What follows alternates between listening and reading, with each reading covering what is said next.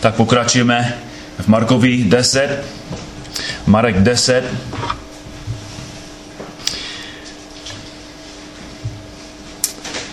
Soustředíme se na verše 5 až 9, ale budu číst od prvního verše, tak Marek 10, 1 až 12. I vstal a šel od tamtud do judských krajin a za Jordan. Opět se k němu skromáždili zástupy. On je zase učil, jak bylo jeho zvykem. A tu přišli farazeové a zkoušeli ho. Ptali se ho, je muži dovoleno propustit manželku. A odpověděl jim, co vám ustanovil Mojžíš. A řekli, Mojžíš dovolil napsat o růzdůkový lístek a propustit. Ježíš jim řekl, pro tvrdost vašeho srdce vám napsal tuto ustanovení. Od počátku stvořený Bůh učinil člověka jako muže a ženu. Proto opustí muž svého otce i matku a připojí se k své manželce. A budou ti dva jedno tělo. Takže již nejsou dva, ale jeden. A proto, co Bůh spojil člověk, nerozlučují. V domě se ho učedníci znovu na tu věc ptali. I řekl jim, kdo propustí svou manželku a vezme si jinou, dopouští se vůči ní cizolouštví. A jestliže manželka propustí svého muže, vezme si jiného, dopouští se cizolouštví. To je náš text dneska ráno a chci od začátku, že i každý verš a každé slovo je důležitý. 2. Timoteovi 3.16 říká, veškeré písmo je vdechnuté Bohem a je užitečné k učení, k usvědčování, naprovování a k výchově ve spravedlnosti. To znamená, že každý verš je důležitý. Tak i když na první pohled to vypadá, že první verš je trošku zbytečný, a to není. Verš jedna v našem textu má jenom informací o lokalitě Ježíše, ale tento verš nás informuje, že Ježíš je zpátky mezi Židy, což je důležitý. Je zpátky mezi jeho lidmi. Je mezi lidmi, kteří by měli poznat Boží slovo. A viděli jsme, že neposlouchali. Nenastudovali Boží slovo. A to je důvod, proč ty muži přišli a pokoušeli Ježíš tím, že Zeptali se, jestli můžou, jestli je to dovoleno propustit manželku. Z každého důvodu je to napsáno v Matoušovi. Je to velmi důležité pochopit, že teď Ježíš je mezi svými lidmi. A každý úsek v desáté kapitole srovnává pohled světa s pravým pohled Ježíše. Desátá kapitola se týká nejdůležitějších tématů pro křesťana. Ve verších 1 až 12 Ježíš nás učí, jaký máme mít pohled na manželství. Studujeme to dále dneska ráno. Verši 13 až 16 Ježíš nás učí, jaký máme mít pohled na děti. Jaký křesťanský pohled na děti je úplně v protikladu z pohled světa. Verši 17 až 31 Ježíš nás učí, jaký máme mít pohled na majetek a na peníze. 32 až 34. Jaký máme mít pohled na vlastní život? 35 až 45. Ježíš nás učí, jaký máme mít pohled na moc a autoritu. A poslední útek, desáté kapitoly. Ježíš nás učí, jakým způsobem ho máme nastolovat. Což je vírou. V tom kontextu minulý týden jsme viděli, jaký má svět pohled na manželství. Farazi přišli k Ježíši s otázkou, je-li muži dovolenou propustit manželku? A vidíme, že to není jenom otázka světa, nebo otázka Fariziu, ale je to otázka světa. Nebo možná lepší říct, že je to odpověď světa. Svět dneska říká, že je dovoleno propustit manželku z všelijakého důvodu. To je jedno. To je srdce světa a to bylo srdce farizejů. Ale Ježíš říká, co vám ustanovil Mojžíš. Jinými slovy se ptá, co učí Boží slovo. Farizejové odpověděli, Mojžíš dovolil napsat rozlukový lístek a propustit. Tak máme pamatovat, co říká verš 2. Tu přišli farizeové a zkoušeli ho. Farizeové chtějí, aby Ježíš mluvil proti Mojžíšovi, protože tím bude ukázat, že Ježíš mluví proti božímu slovu a je vlk a falečným učitelem. učitelem. Ale Ježíš už ví, Ježíš už ví, co dělají, Ježíš ví, že mají zlý úmysl. A taky ví, že ty muži úplně překrucují Boží slovo a zneužívají ho pro svou hříšnou agendu. Používají Boží slovo, aby ospravedlnili jejich hříšné důvody se rozvést. Tak jednou jsem slyšel o ženě, které mluvila se svým pastorem a řekla, že chce se rozvést se svým manželem. A ten pastor se zeptal na základě, čeho má právo. Ta manželka řekla, že její manžel spáchal se zložství. A ten pastor se zeptal, tvůj manžel opravdu spal s cizí ženou? A ta manželka řekla úplně ne, ale Ježíš říká v Matoušovi 5.28, že každý, kdo hledí na ženu, takže po ní zatouží, jístný si založil ve svém srdci. Tak mám právo se rozvést. A ty farizové taky zneužívali Boží slovo, aby mohli ospravedlnit jejich důvody poslat pryč jejich manželky. Používali Boží slovo, aby mohli říct, že na základě Bible mají právo se rozvést pro všelijaké důvody. Je i možné, že někteří farizeové byli tak zlí, že chtěli používat to slovo Mojžíše jako přikázání se rozvést. A v tom vidíme, že to není Ježíš, který šlapnul do pasty. Jsou ty farizeové, kteří šlapnuli do své vlastní pasty ukázal všem, jak překrucující nebo jak překrucují Boží slovo. Ježíš řekl ve verši 5 pro tvrdost, pro sklerokardion vašeho srdce vám napsal tuto ustanovení. Tím Ježíš říká, vy myslíte, že Boží slovo je něco jako volný lístek k rozvodu. Ale tím, co děláte, ukázíte, kým jste. Vy jste ty vlci. Vy jste ty pokryci. A Ježíš je konfrontoval, ale u toho neskončil. Pokračoval a vysvětlil, proč rozvod je špatný. A vysvětlil, proč ti farazevi mají tvrdé srdce. A Ježíš to dělá tím, že učí, co to je manželství. Tak dneska ráno chceme se soustředit na to, co to, co Ježíš učí o manželství, co Ježíš učí ohledně manželství. Ježíš učí farizej, co to je manželství, učí nás. Tak dneska chceme to studovat hlouběji. Co to je podstata manželství. Ve verších 5 až 8 Ježíš nám dává pět aspektů podstaty manželství, abychom mohli pochopit ten hluboký vztah manželství a tím pochopit, proč Bůh je proti rozvodu. Tak vám řeknu ty těch pět aspektů. První aspekt je manželství je stvořený tvůrce. Řeknu to znovu, tak není, není potřeba to napsat, ale První aspekt je manželství je stvořený tvůrce, a druhý je manželství je závazek mezi mužem a ženou, třetí je manželství je tajemství, čtvrtý je manželství je trvalé a poslední pátý je manželství je těžké. Tak musím to říct dopředu, že plánoval jsem probírat tu celou osnovu, ale to není možný. Tak asi dneska ráno Máme čas udělat první, ty první tři. A tak ten první aspekt manželství je, že manželství je stvořený tvůrce. Verš 6. Ježíš říká, že od počátku stvořený Bůh učinil člověka jako muže a ženu.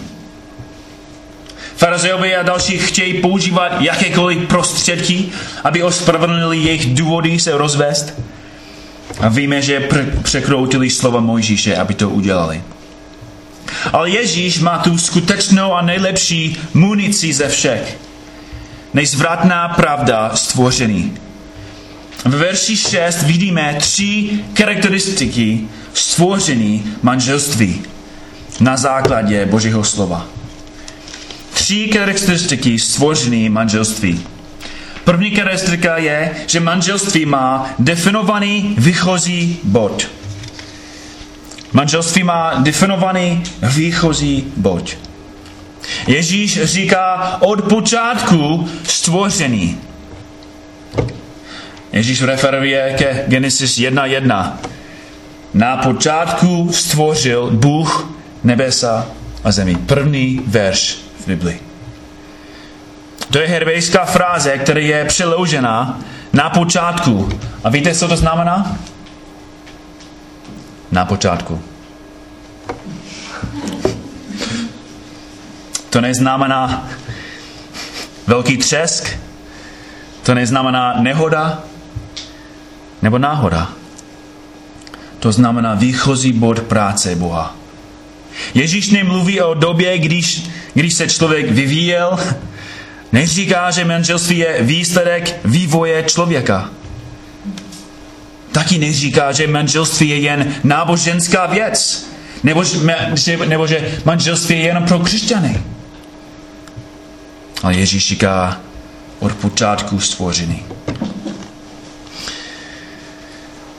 Manželství je něco, co existovalo od začátku historie člověka.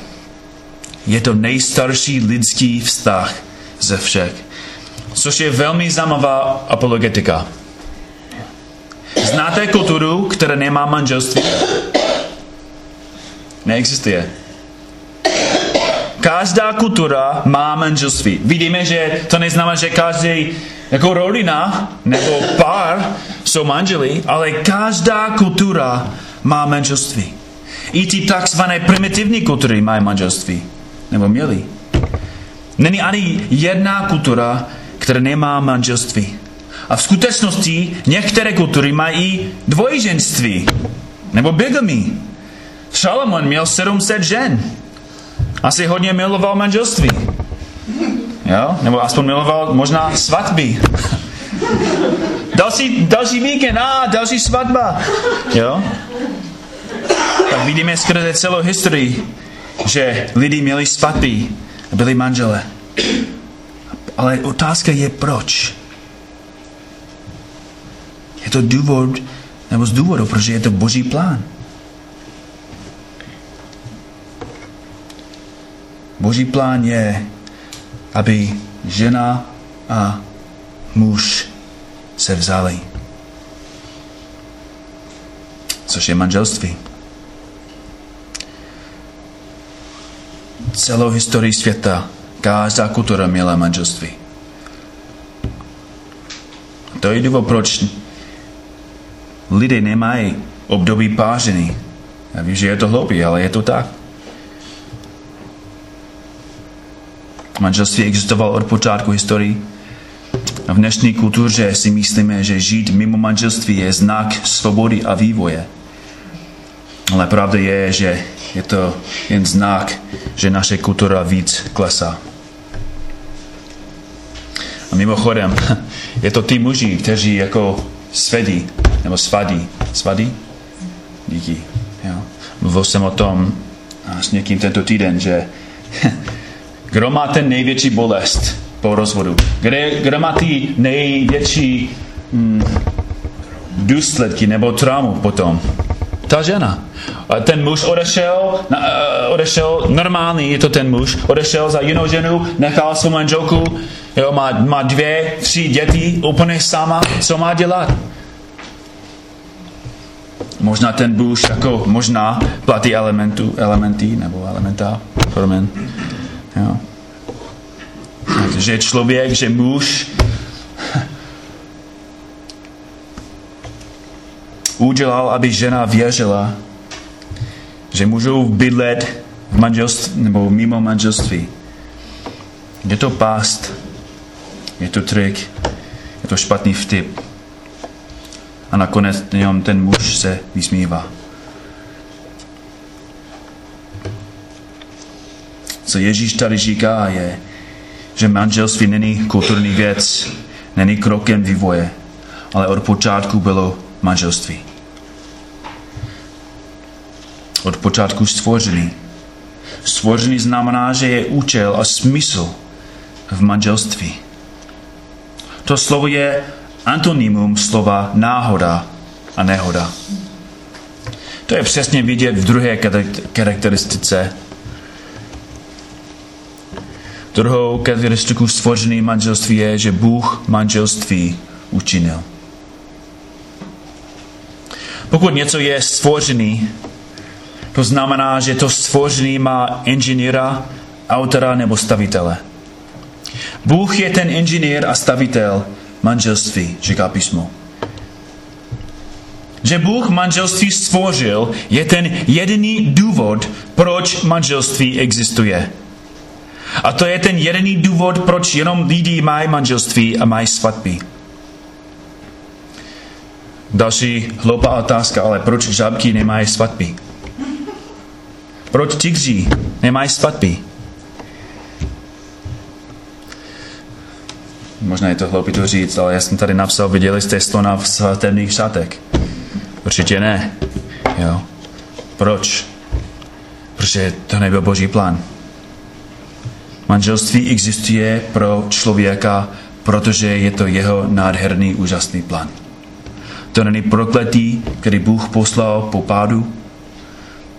To není něco, co Bůh nám dal po pádu. Je to jeho dobrý plán úplně od počátku. Třetí charakteristika stvořený manželství je, že je to vztah mezi mužem a ženou. Ježíš říká, Bůh učinil člověka jako muže a ženu. V řečtině muž a žena jsou v skutečnosti přidávná jména. To znamená, že Bůh, nebo že se čte, Bůh učinil člověka mužského a ženského. A to je důležité pochopit, protože pokud Bůh je ten stvořitel a autor manželství, musíme vidět, že Bůh učinil člověka s dvěma pohla, pohlavími pro specifický důvod. Neexistuje třetí možnost nebo třetí druh. Pro člověka neexistuje mužský, ženský a středný člověk. A tím chápeme podstatu manželství. Bůh učinil člověka mužského a ženského. A teď jsme připraveni pochopit druhý aspekt manželství. Ten druhý aspekt manželství je ve verši 7. Manželství je závazek mezi mužem a ženou. Verš 7 říká, proto opustí muž svého otce i matku a připojí se k své manželce. Tak znovu máme si všimnout to slovo proto. Proto mluví o důvodu, proč Bůh stvořil člověka mužského a ženského. Proč Bůh to stvořil člověka takhle? Verš 7 říká, pro manželství. Bůh umyslně stvořil člověka mužského a ženského pro důvod manželství. Proto vyjádřuje důvod, proč každý národ, každá kultura a každý lid mají manželství. A tady můžeme pochopit verše 6 a 7 takhle. Je to z důvodu, že Bůh stvořil člověka mužského a ženského, že muž opustí svého otce i matka, nebo matku a připojí se k své manželce. Je potřeba říct, že Ježíš tady nebojuje proti takzvaném homosexuální manželství. Ukazuje nám, že důvod, proč rozvod je hrozný, je, že to je v protikladu s božím plánem.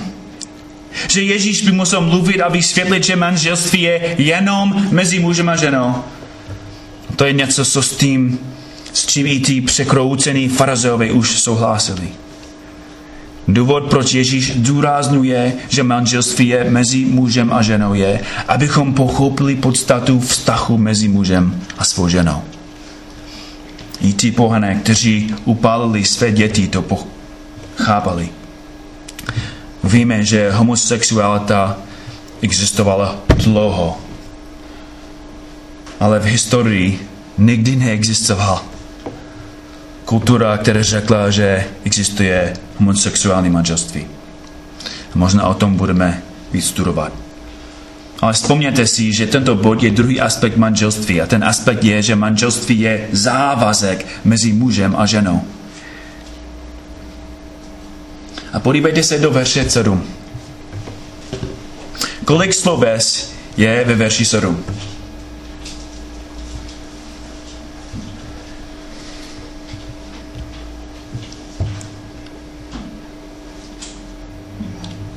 Ano, díky.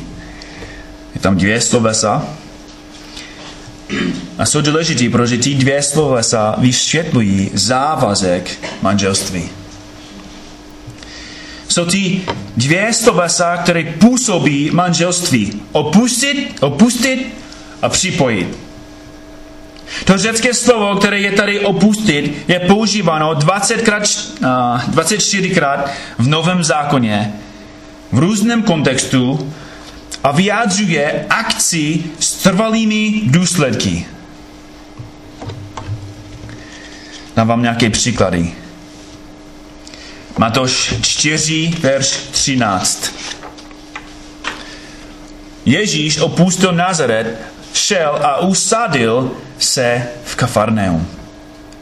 Ježíš neodešel jen za den, ale úplně se odstěhoval opustil svůj domov. Je taky používáno v kontextu neúspěchu mít potomky. Marek 12, verš 21. I druhý si ji vzal, zemřel a zanechal potomka. Zanechal potomka. A třetí stejně tak. Nebo je používáno v kontextu člověka, který ztratil své oblečení. Marek 14, 52. On tak však zanechal lněný šat a utechl od nich nahý. To slovo se zdůrazňuje trvalý status toho oblečení.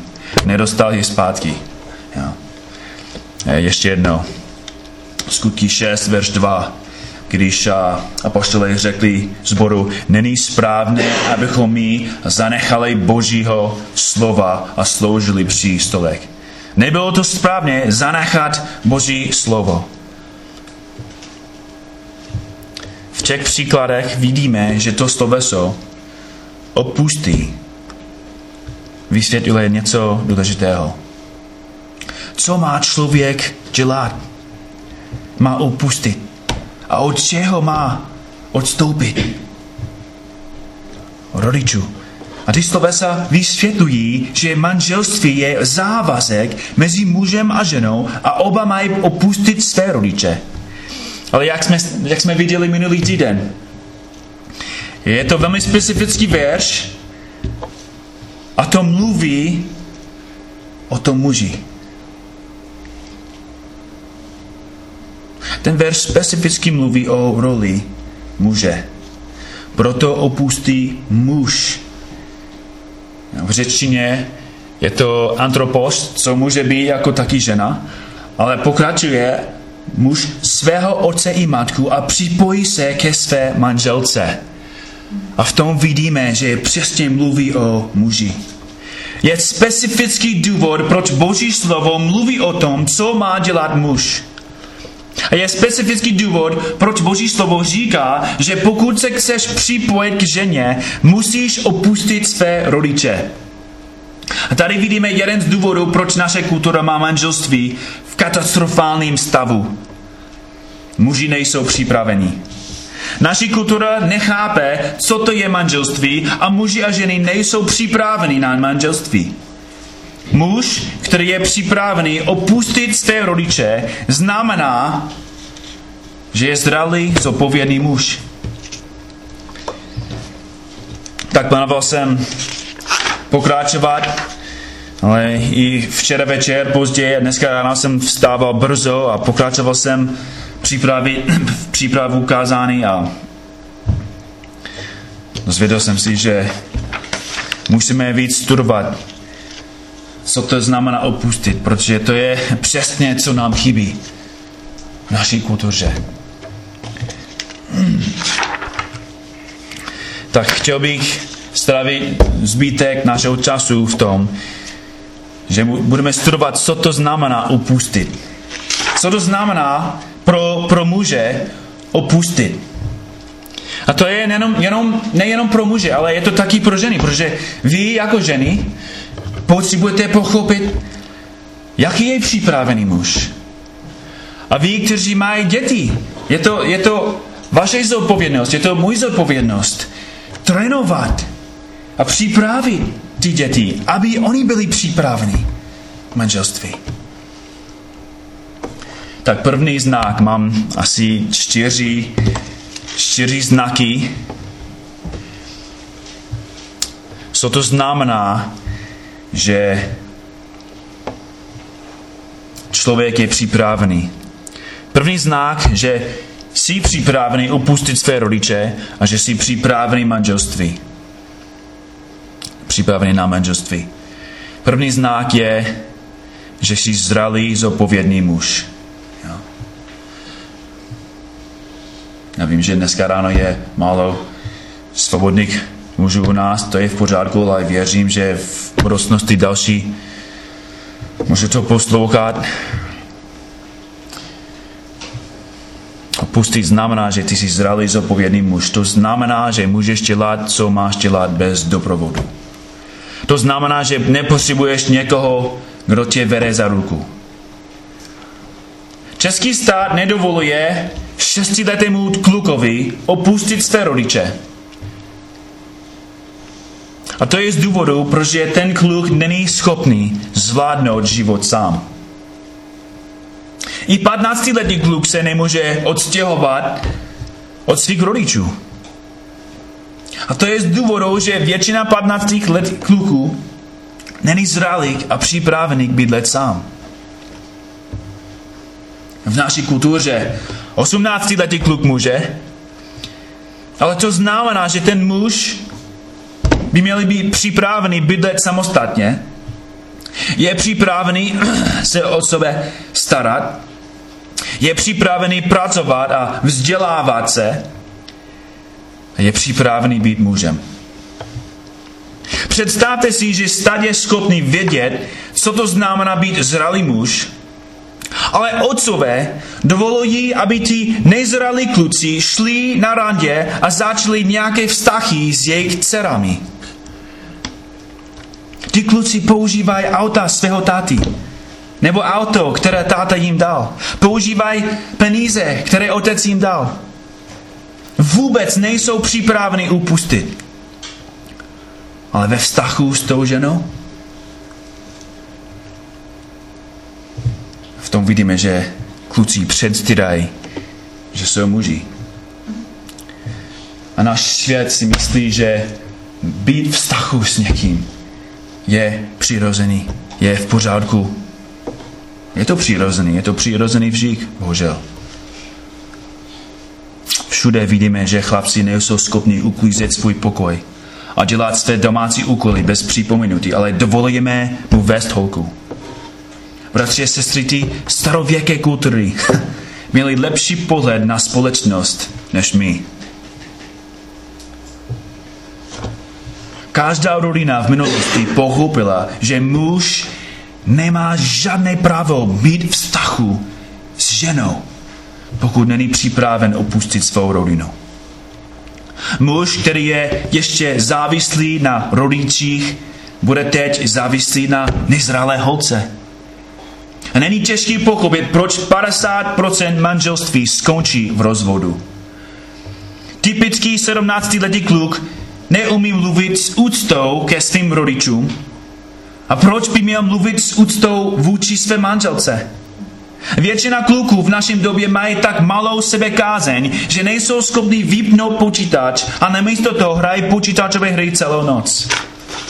A počítáme s tím, že všechno bude v pořádku v manželství. To nejsou jenom kluci. Často slyším, že to není špatný pro dospělého muže hrát počítačové hry.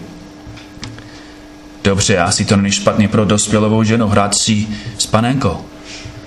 Muž, který nemůže žít v realitě, ale pořád se od ní utéct. To není dospělý. Není dospělý muž, aspoň v hlavě.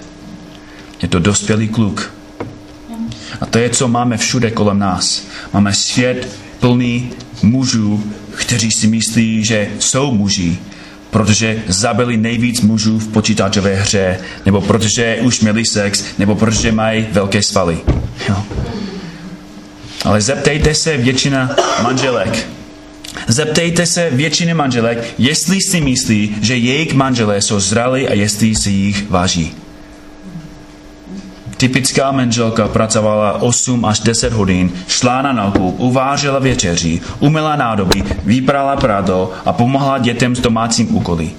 A během toto její manžel se díval na hokej a dovolil, aby jeho emoce byly vedeny jinými muži, kteří vydělávají miliony, protože je honí nějaký plastový válec z větví.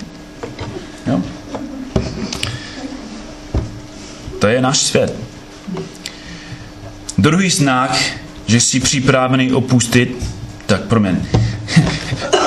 Tím říkám, že člověk, který je připravený pustit, je, je zralý. Je muž. Nejenom fyzicky, ale mentálně. A to je, co je další znak. To znamená, že ten, ten, ten muž je připravený vést tu ženu. To znamená, že jsi připravený tu ženu vést fyzicky a duchovně.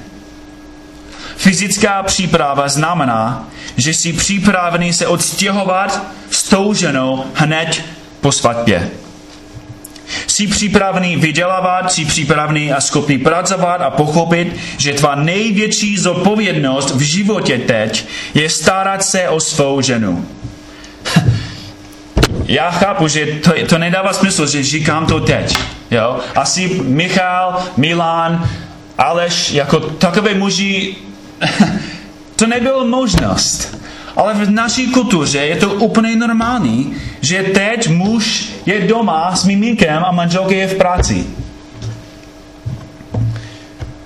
Jo. Křesťanský muž a i jako podle stvoření opustit znamená, že ty jsi připravený vést. Jsi připravený vést tu ženu. A pro křesťany to znamená, že jsi připravený vést tu ženu i duchovně. To znamená, že ty sám chodíš s Bohem, že ty máš osobně vztah s Ježíšem, že jsi schopný pravidelně číst Boží slovo a soustředit se v modlitbě. Být manželem do určité míry znamená, že jsi připravený být pastorem. Neznamená, že musíš připravit kázání Jo? To neznamená, že musíš jako studovat řečtinu celý týden a připravit nějaké slovo, jo? ale to znamená, že ty jsi připraven číst, aspoň číst Boží slovo s svou manželkou. Modlit se s ní. To znamená, že i když si myslíš, že tvoje manželka má větší znalost o Bohu než ty, že chápeš, že je to Boží vůle, aby zvedl svou manželku k Bohu. Je to tvoje zodpovědnost, zodpovědností povzbudit a být citlivý, když manželka potřebuje útěchu. Je to tvoje zodpovědnost ji mírně konfrontovat, když vidíš řík v jejím životě. A to je taky znamená, že jsi připravený přijímat opravu od ní, když tě konfrontuje. Ještě se učím toho. Být manželem neznamená, že máš být kazatelem, ale to znamená, že máš být vedoucí. A to znamená, že chápeš rozdíl mezi vedeným a týraným. Když Bible mluví o ženách, jsou pořád pod vedeným muže, buď svým otcem, nebo svým manželem. A to je další důvod, proč náš svět má tak, takové hrozný. Jo? Místo toho, aby ten otec vedl a chránil svou dceru, dovolí, aby nějakému, nějakého hloupého jako muže strávil čas sám se svou dcerou. Úplně tím pustí svou zodpovědnost.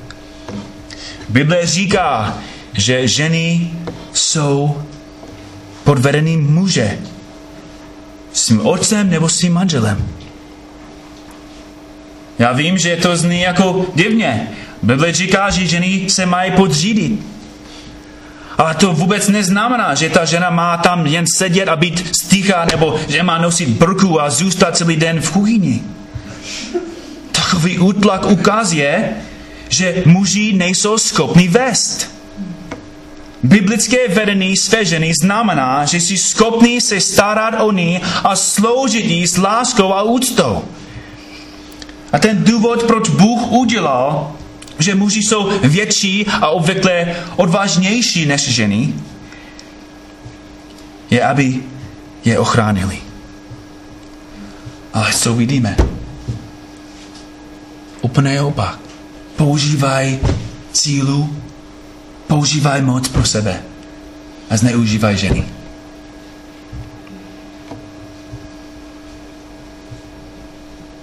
Role muže je vest a role ženy je následovat. Rola, role muže je mít lásku ke své ženě.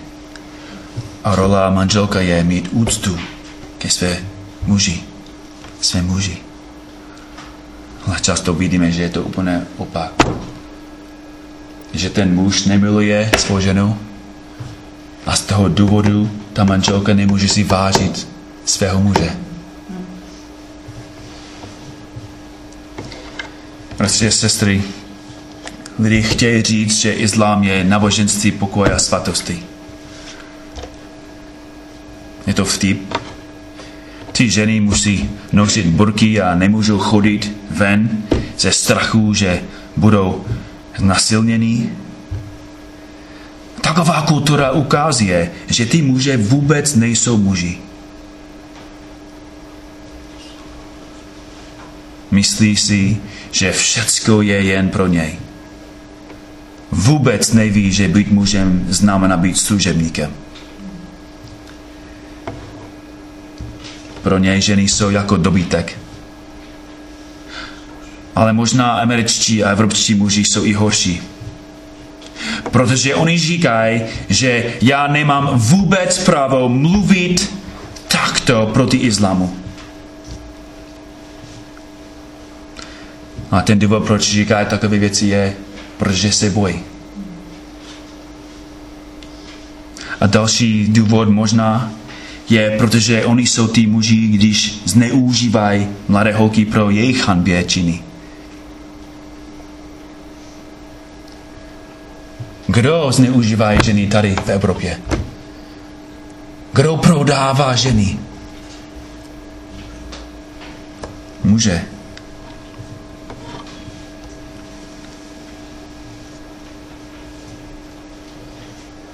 to ty muži v Merce, v Evropě, kteří cestují do, do Tajska, aby zneužívali mladé ženy. Koukají na pornografii a celý den touží po cizích ženách. Ale boží plán je, aby muž opustil a staral se a ochránil svou ženu i ochránil další ženy od sebe.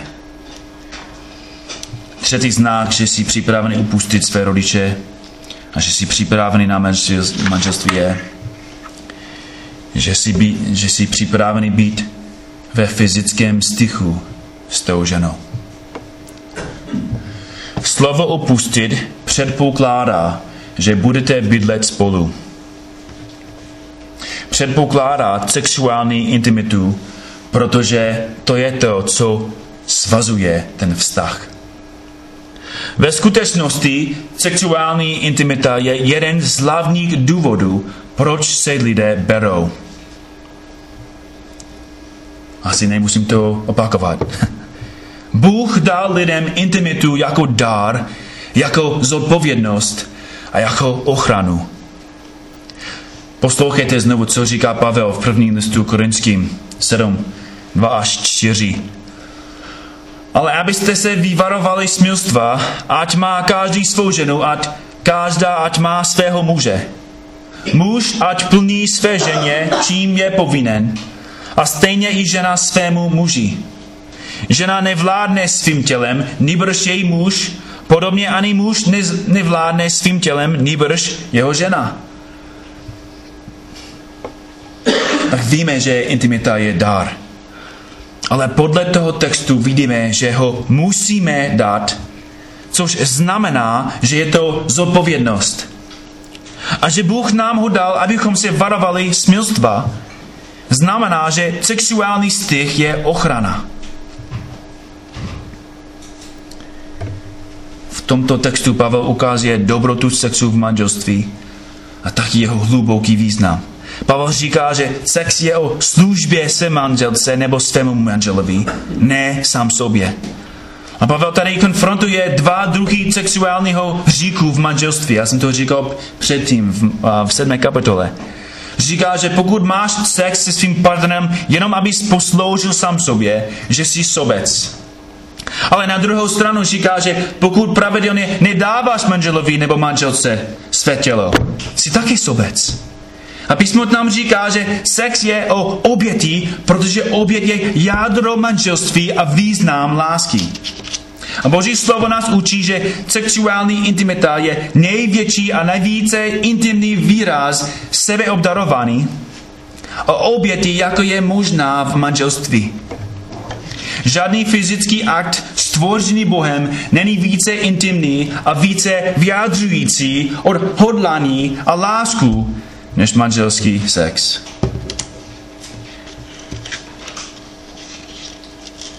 Což znamená, že toha mít sexuální intimitu hodně řídí tu touhu najít manželku nebo manžela.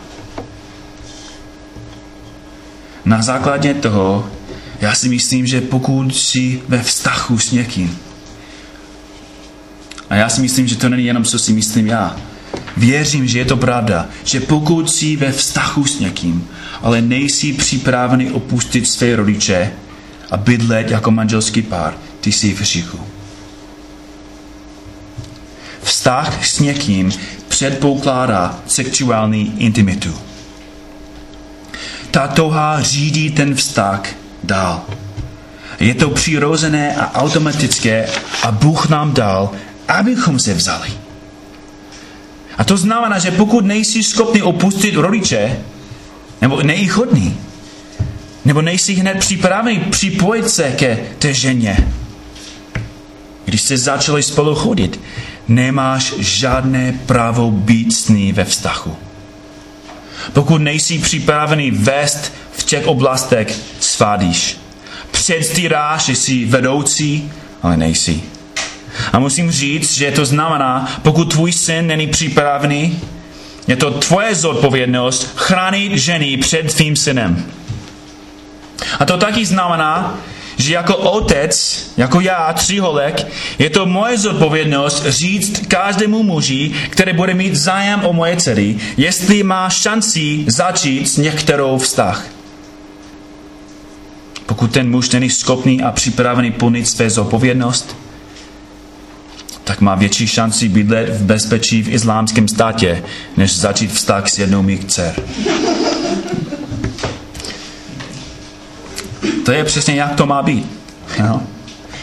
Je, to, je to z důvodu, že otcové nedělají, co mají dělat.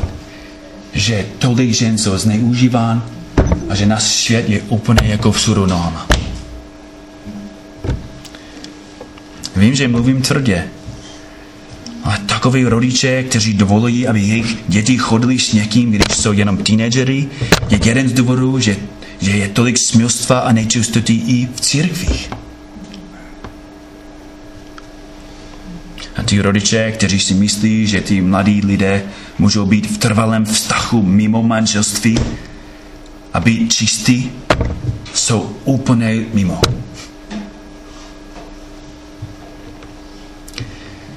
Protože Bůh stvořil manželství a dal nám ty tohy. A ty tohy nás vede k manželství. Lidé v trvalých vztazích, kteří spolu chodí a tráví hodně času, ale jsou ještě teenagery, nebo jsou ještě pod autoritou rodičů, nebo nejsou připraveni k manželství. Jsou jako Čech, který má v ruce pivo, ale má zakázáno ho pít. Je jako Američan, který má v ruce hamburger, ale má zakázáno ho jíst. Být ve vztahu s někým znamená, že jsi připravený být ve fyzickém vztahu a že jsi připravený stát s jejím manželem. To přirozeně nás vede k čtvrtému a ne s posledním znaku. Díky za trpělivost. Pokud jsi připravený opustit své rodiče a připojit se ke tě ženě, jsi připravený být otcem.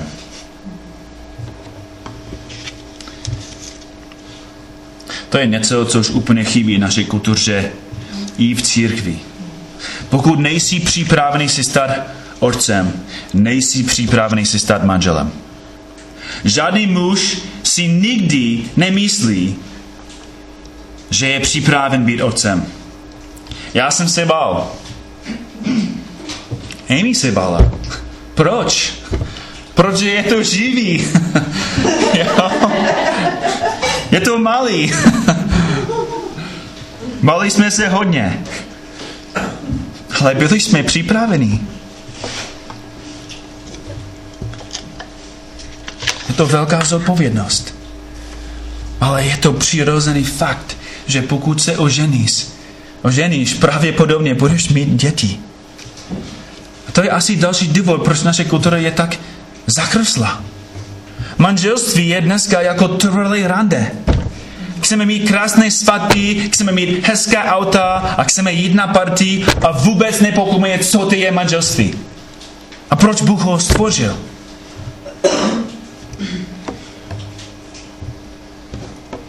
A když konečně mají děti, často vidíme, že ten muž je zklamaný, protože to není, jak to vypadalo ve filmech. A vůbec neví, co to znamená být otcem, co to znamená vést, nebo co to znamená učit syna, jak má být jako muž, jak má mluvit s mámou, s úctou a s respektem. I křesťaní muži nejsou schopni vést své děti k pánu. Nejsou schopni vychovávat muže. Kolik pastorů neví, jak vést a trénovat své děti, následovat pána. To je důvod, proč Pavel říká, že muž, který nemůže vést svou rodinu, nemá žádné právo vést Boží stádo. Možná to zní, že jsem naštvaný. Když jsem to napsal, ten kázání, to kázání, byl jsem naštvaný. Já si myslím, že je to v pořádku být naštvaný, protože Bůh je naštvaný. Muže jsou nejvíc vinní a, nejsou, a jsou největší příčinou utrpení v tomto světě. Muži jsou největší důvod, proč náš svět je plný rozvodu a zlomených manželství. Muži jsou důvod, proč je tolik násilí proti ženám a dětí bez otců. Muži jsou důvod, proč další muži rostou a chovají se jako diktatoři a říží ten černý okruh. A jsem naštvaný, protože jsem taky vinný. Taky jsem zneužíval ženy pro sebe. Taky jsem dělal mnoho těch věcí, o kterých jsem mluvil. A ten jediný důvod, proč stojím tady dneska za to kazatelnou a říkám vám ty věci je z boží milosti. Právě v této minutě si zasloužím být v pekle. Zasloužím si dostat odměnu za všechno, co jsem udělal proti Bohu a proti ženám, které Bůh stvořil. A místo toho, abych žil jako muž, abych se staral o ženy, abych se díval na něj s úctou, abych jim sloužil a chránil, já jsem jej neužíval. A za to si zasloužím být popraven.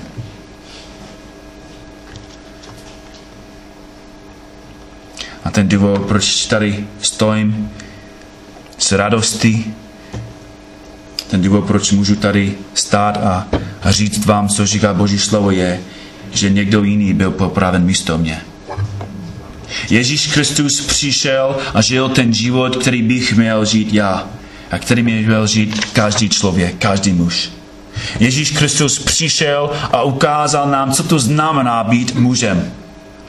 Ježíš byl muž, který nikdy nemluvil k mamě bez úcty, nikdy netoužil ženy zneužívat pro svou hříšnou touhu a nikdy se nedíval na ně chtívě. No a ten dokonalý muž byl zabit. Zemřel ze své vlastní vůle za mě a za tebe, za vás.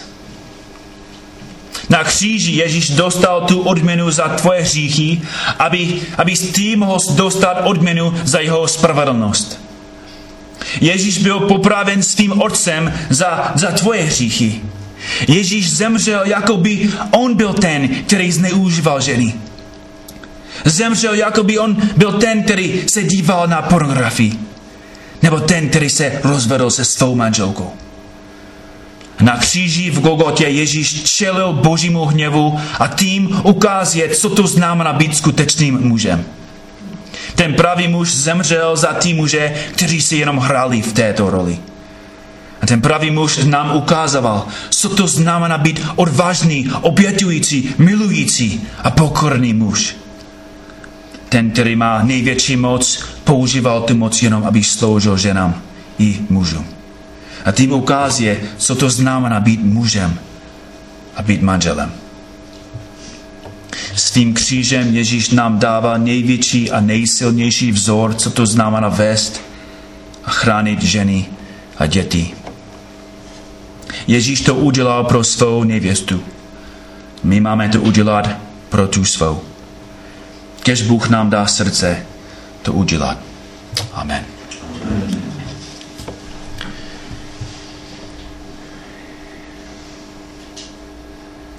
Pane Bože, věříme, že dokud církev se roste, neroste tady v Česku, musíme činit poukání. Musíme činit poukání, že jako muže nejsme zodpovědní. Nebo nebrali jsme naši zodpovědnost vážně. Nebrali jsme naši roli, že my jsme zodpovědní. A místo toho, pane, zneužívali jsme naši sílu. Zneužívali jsme naši roli. Pane Bože, věříme, že ten důvod, proč církev tady v Česku klesá, je, je kvůli mužům. A ten důvod, proč 50% manželství skončí v rozvodu, je díky mužům. Pane Bože, odpust nám a pomoc nám jako křesťanské muži žít podle Tvého slova. A pomoc nám žít, jak jsi žil. Pane Ježíše, děkuji ti, že ty jsi přišel a zemřel za mé hříchy. A že ty jsi zemřel a zaplatil za ty hříchy těch, kteří jsou tady dneska ráno. Pomoc nám, pane, být statečný, jak jsi byl statečný.